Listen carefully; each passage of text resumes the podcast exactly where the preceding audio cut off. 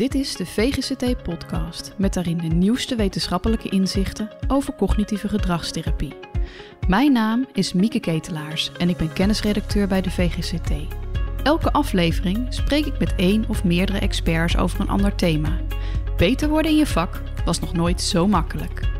In deze aflevering gaan we het hebben over suïcidaliteit. Elke dag overlijden er vijf mensen in Nederland door zelfdoding. Hoe goed zijn we in het identificeren van het risico op suïcidaliteit? En welke behandelingen kunnen helpen? En natuurlijk kunnen we er niet omheen. COVID-19 en het mogelijke effect daarvan op de suïcideaantallen. Via de ether praat ik hierover met Jasper Wiebenga, GZ-psycholoog in opleiding en promovendus op het gebied van suïcidaliteit.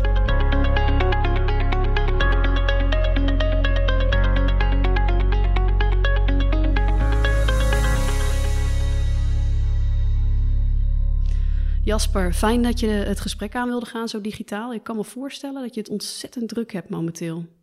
Laten we beginnen met een ogenschijnlijk simpele vraag. Uh, welke term moeten we gebruiken volgens jou? Want ik uh, zie veel termen voorbij komen: suïcide, zelfdoding, zelfmoord. Maakt het volgens jou wat uit? Ja, alle drie de woorden zijn op zich gebruikelijk. En ik vind ook niet dat er uh, iets van een taboe op moet gaan rusten op die woorden.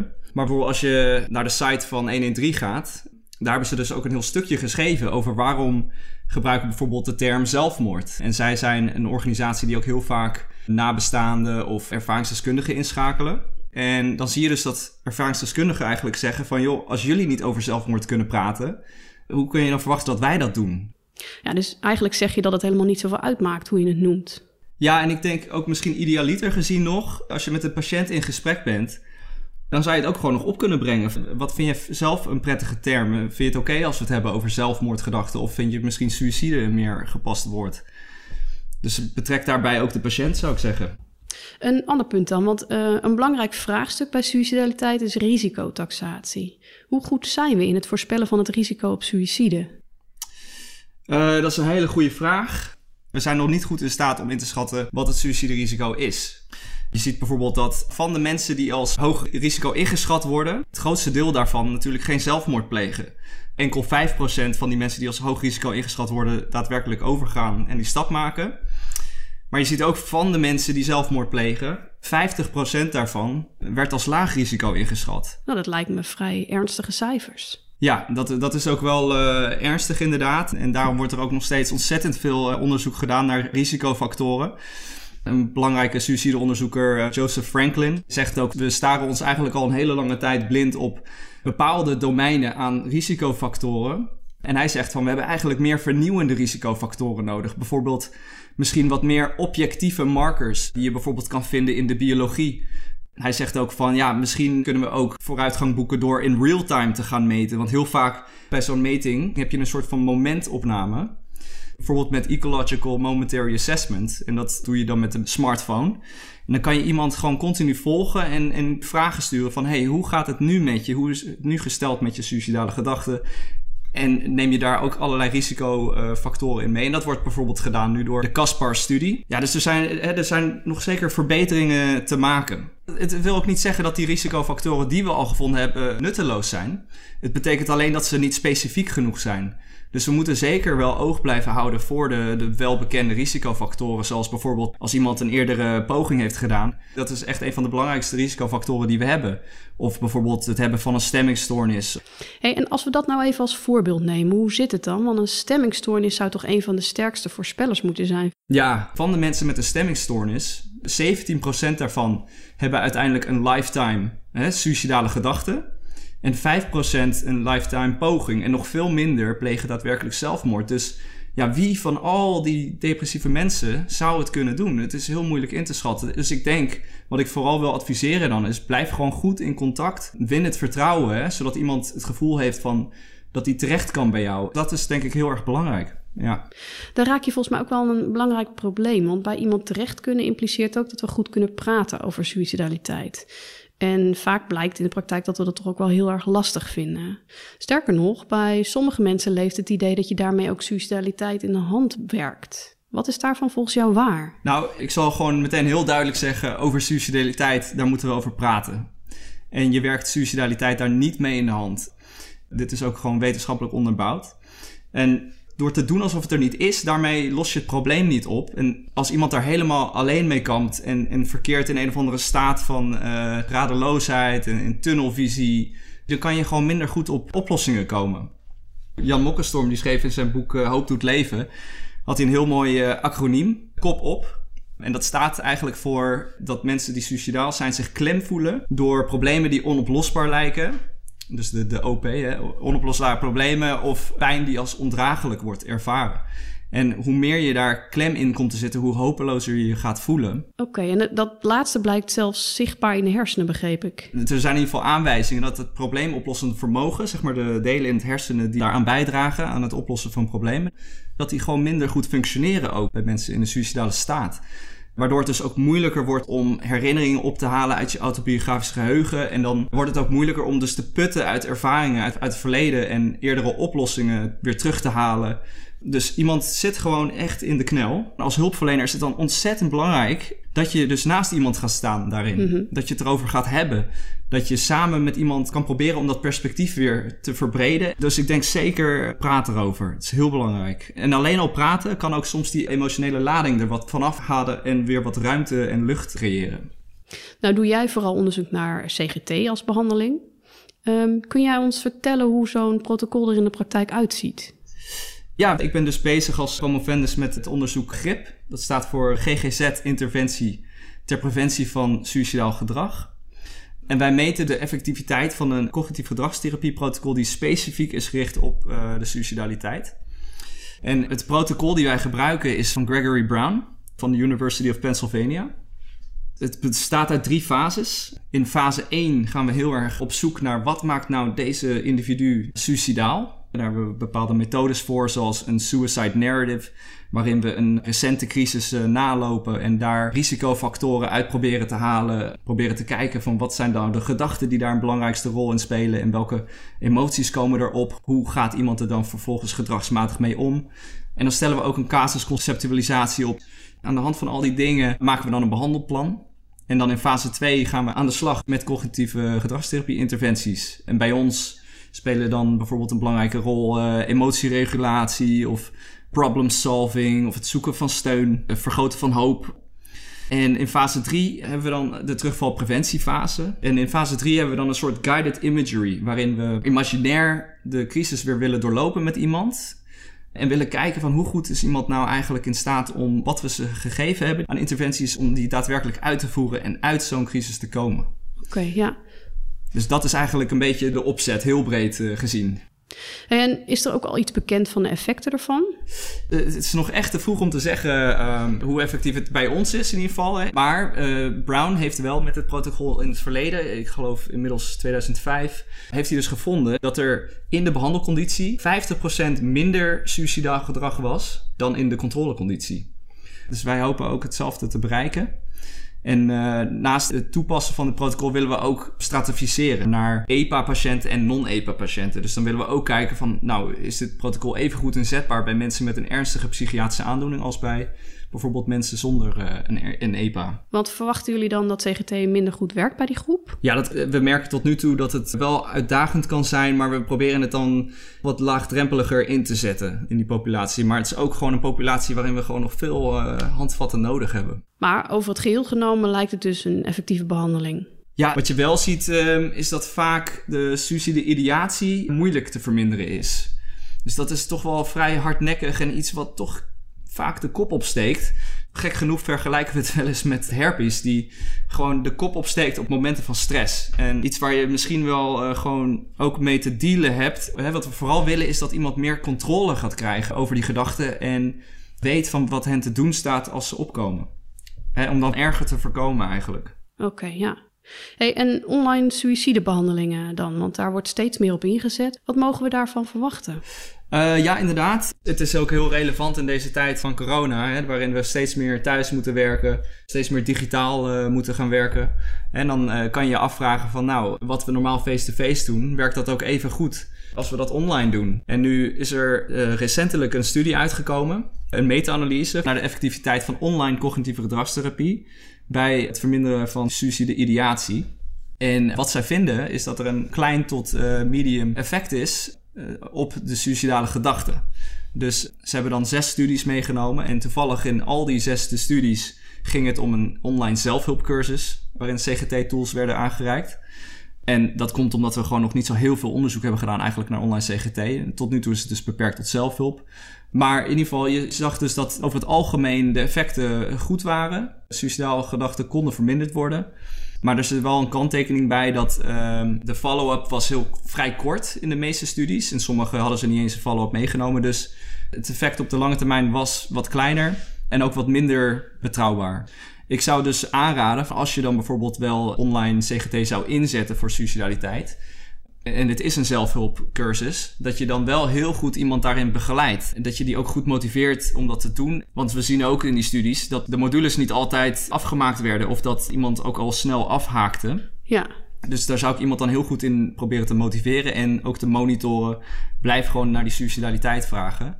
Hou goed contact. Nou, dan zeg je dus eigenlijk online hulp oké, maar alleen in de vorm van begeleide zelfhulp, of niet? Ja, het is toch belangrijk om daar iemand eh, in te begeleiden. En het, het staat me ook niet helemaal meer bij hoe ernstig de suicidaliteit was in die zes studies die meegenomen werden. Maar ik weet wel van een van die studies dat ernstige suicidaliteit een exclusiecriterium was. Dus ik zou dan ook goed kijken, acht ik deze persoon wel in staat om dit zelf te kunnen doen?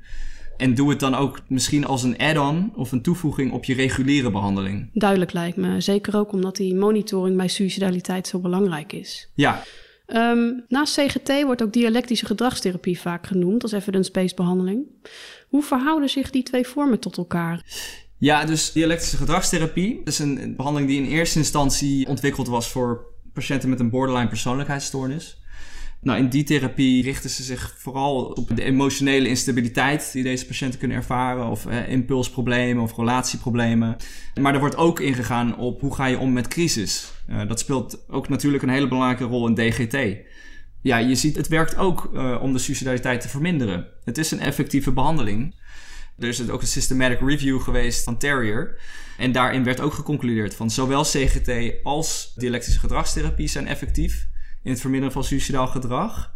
Ze zijn allebei werkzaam, maar ja, wat je wel ziet is in de studies die meegenomen zijn in die systematic review, is dat dialectische gedragstherapie veel groter aantal uren nodig had en veel meer sessies nodig had dan in de meeste CGT-studies. Ja.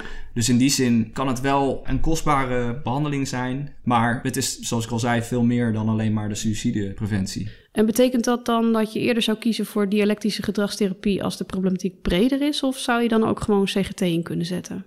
Ja, in principe kan dus het CGT-protocol waar ik het over heb, transdiagnostisch ingezet worden. Dus ik denk dat het heel goed is om als behandelaar dan in te schatten, inderdaad. Als we toch die borderline persoonlijkheid gaan behandelen, nou ja, dan is wellicht die DGT eh, geïndiceerd. Je zou dan nog kunnen kijken of het CGT-protocol daarnaast nog een, een, toegevoegde waarde kan hebben, misschien. Maar ik denk dat het goed is om in te schatten van uh, wat is nu nodig. Ja.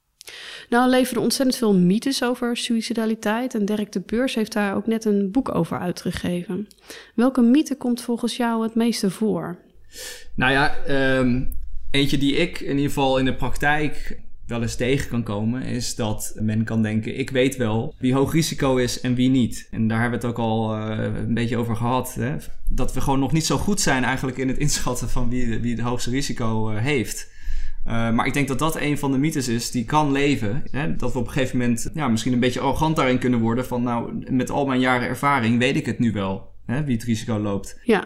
Een andere mythe die Dirk in zijn boek bespreekt is het idee dat mensen die een suïcidepoging doen ook daadwerkelijk dood willen. Klopt dat of is het onzin? Vaak is het niet zo dat iemand echt dood wil, maar we horen juist vaak dat iemand graag af wil van die pijn die als ondraaglijk wordt ervaren of, of de problemen die als onoplosbaar lijken. En dat ze gewoon zo in die klem zitten dat ze gewoon niet weten uh, hoe ze het anders moeten oplossen. En is dat ook iets waar je in CGT aan probeert te werken? Ja, dus het, um, dat is juist iets waar we iemand mee proberen te helpen ook. Om, om dat oplossend vermogen te versterken weer. En om vaardigheden die ontbreken, om die juist krachtiger te maken. Maar ook bijvoorbeeld om juist krachten in te zetten die iemand al heeft, maar misschien op dat moment niet meer zo bewust van is. Uh, dat is een heel belangrijk onderdeel daarvan. Uh, over wat voor krachten heb je het dan? Nou, als ik het over krachten heb, in het verleden was iemand misschien zelfredzaam en goed in staat om zich door allerlei moeilijke situaties heen te worstelen. Maar door allerlei tegenslagen en die constante blikvernauwing is het voor iemand misschien niet meer goed te zien dat iemand daar ooit toe in staat was. Dus dat is dan een kracht die we weer proberen aan te wakkeren, als het ware. Helder. Goed, ik kondigde het net ook al uh, in de inleiding aan. We kunnen er niet omheen, uh, COVID-19. Er zijn uh, nog wat onderzoekers die ons waarschuwen voor een stijging in het aantal suïcides als gevolg van de pandemie. Is dat inderdaad iets waar we ons volgens jou zorgen over moeten maken? Ja, inderdaad. Hè. Je ziet continu uh, berichten langskomen hè, van uh, suïcideonderzoekers die vrezen dat het aantal zelfdodingen toe zal nemen. Wat interessant is, is dat 1 in 3 uh, met allerlei partijen nu bezig is om in real-time cijfers te krijgen over het aantal zelfdodingen. Normaal gesproken moesten we heel lang wachten voordat we die cijfers kregen. Dan hadden we bijvoorbeeld pas in de zomer van het volgende jaar de cijfers van het jaar daarvoor. En nu krijgen ze steeds sneller een beeld van hoeveel zelfdodingen er plaatsvinden. En vinden ze dat in de afgelopen weken er juist een daling in het aantal zelfdodingen heeft plaatsgevonden. Maar ja, het is moeilijk te zeggen of dat dan ook gewoon een random fluctuatie is in, in het aantal zelfdodingen. Of dat dat echt ergens mee te maken heeft. Wat er gedacht wordt is dat mensen wat afwachtend zijn op dit moment en een beetje aan het kijken van wat er allemaal gaat gebeuren. Uh, maar daarnaast ook meer solidariteit voelen eigenlijk. En dat past heel goed bij een theorie van Joyner. Dat is de Interpersonal Theory of Suicide. En die zegt juist, suicide ideatie ontstaat wanneer je het gevoel hebt dat je buitengesloten bent. Dat je niet deel uitmaakt juist van de maatschappij. En dat je juist anderen tot last bent. En op dit moment zie je juist door die samenhorigheid krijg je misschien weer wat meer het gevoel van oké, ik, ik hoor er toch weer wat bij. We, we leiden met z'n allen, we leiden samen. Uh, dus wellicht dat die samenhorigheid nu zorgt voor een kleine daling. Maar de angst is wel dat over een aantal maanden dat het dan toch weer gaat stijgen. Deze coronacrisis die levert allerlei suïcide risicofactoren op. Zoals het verlies van banen, zoals financiële moeilijkheden of relatieproblemen. Of nou ja, op de lange termijn misschien ook wel bezuinigingen weer. En wat we zagen in eerdere crisissen, bijvoorbeeld economische crisissen in het verleden van bijvoorbeeld de jaren 80 of in, uh, rond 2007. Als we kijken naar 2007, tien jaar daarna bleef het aantal zelfdodingen alsmaar stijgen in Nederland. We hopen natuurlijk niet dat hetzelfde weer gaat gebeuren, maar ja, als dat een indicatie is, ja, dan moeten we wel zeker alvast stappen nemen om ervoor te zorgen dat, dat dat niet gaat gebeuren. Maar het lijkt me ontzettend complex om daarop te anticiperen, gezien de factoren die allemaal van invloed zijn. Ja, dat is zeker complex. En dan is het ook gewoon heel belangrijk om te kijken naar wat voor risicofactoren brengt zo'n crisis dan met zich mee. We moeten er vooral voor zorgen dat we bijvoorbeeld de toegang tot zorg goed houden. Dat we het toegankelijk houden en dat er niet op bezuinigd gaat worden op de zorg. Want bij een economische recessie van 2007. Daar werd dus heel erg bezuinigd op zorg in Griekenland. En dat werd dus niet gedaan in IJsland. En waar zag je de grootste toename van het aantal zelfdodingen? In Griekenland en niet in IJsland. Dus dat wil dus ook zeggen van laten we daar vooral dan niet op gaan bezuinigen. Je ziet dat de overheid ook al wel wat stappen neemt eh, daarin. En bijvoorbeeld financiële steun probeert te bieden hier en daar. Maar dat is inderdaad een hele complexe situatie. Ja. Goed, Jasper, we zijn alweer uh, bij de laatste vraag aangekomen. Welke belangrijke ontwikkelingen zullen er in de komende jaren volgens jou aankomen? Um, ja, er zijn op dit moment wel wat interessante onderzoeken die lopen. Je hebt bijvoorbeeld, hè, waar ik het al eerder over had, die CASPAR-studie, waarbij ze dus Ecological Momentary Assessment gebruiken om in real-time suicidale personen te volgen, om beter zicht te krijgen op risicofactoren. Ja, daarnaast hebben we hebben al een hele tijd de multidisciplinaire richtlijnen voor het diagnosticeren en behandelen van suicidaal gedrag. Maar die worden eigenlijk nog niet goed gehanteerd in de praktijk. Er is dan nu ook een groep dat heet uh, Suicide Preventie Actienetwerk GGZ, de Supranet GGZ. En die is bijvoorbeeld ook heel erg druk bezig nu om juist die richtlijnen um, te gaan inzetten. En dan hebben ze dus samenwerken met diverse hele grote instellingen in Nederland. Die dan goed met elkaar communiceren over: oké, wat zijn nu de belangrijkste punten die we dan op korte termijn kunnen gaan inzetten en goed kunnen gaan meten. En checken of we dat ook echt hebben gedaan. En of dat dan leidt tot vermindering van bijvoorbeeld suicidepogingen of suicide. En belangrijke punten zijn dan bijvoorbeeld inzetten van veiligheidsplannen, beter screenen, zorgen voor continuïteit van zorg of juist heel belangrijk ook na een opname blijven checken hoe het gaat met iemand. Want iemand die suicidaal was, of wie dat misschien de aanleiding was voor de opname, loopt ook een vergroot risico na een opname. Dus allerlei van dat soort dingen, die worden nog niet optimaal gedaan. En ik denk dat we daar nog zeker wel een verbetering in kunnen maken. En ik zie het nu al bijvoorbeeld bij GGZ in Geest. daar zijn ze heel druk bezig met die risicotaxatie. En daar kan je al geen verslag meer invullen zonder dat er eerst gevraagd wordt: heb je de suicidaliteit uitgevraagd? En zo ja, was iemand suicidaal of niet? En dan krijg je nog wat vervolgvragen. En ik vind dat echt hele mooie stappen. En heb je dan enig idee hoe het komt dat die richtlijnen in de praktijk uh, niet worden nageleefd? Ik kan me ergens zo voorstellen, ik kan me ook wel goed verplaatsen in de schoenen van een psycholoog, want ik ben er zelf een, dat het soms gewoon erg druk kan zijn. En je, hey, je moet continu op de hoogte blijven van allerlei ontwikkelingen, zoveel studies, zoveel verschillende stoornissen en behandelingen. En ja, kan er dan soms misschien bij inschieten dat je gewoon de tijd niet weet te vinden. Hè? Wanneer kan ik dat nou doen? Hey, je noemde net ook die standaard risicotaxatie die jullie uh, inzetten. Zou dat iets zijn wat we standaard moeten doen? Het lijkt me heel belangrijk om dat in te gaan voeren, zeker, ja. Een duidelijke oproep uh, lijkt me Jasper en ook een hele mooie om onze podcast mee te eindigen. Ik wil je danken voor je virtuele komst en uh, al je tijd. Ja, joh, graag gedaan. Je luisterde naar de vijfde aflevering van de VGCT-podcast. Volgende maand komen we weer met een nieuwe aflevering. Wil je een thema aandragen dat absoluut besproken moet worden in onze podcast? Stuur dan een mailtje naar communicatie.vgct.nl.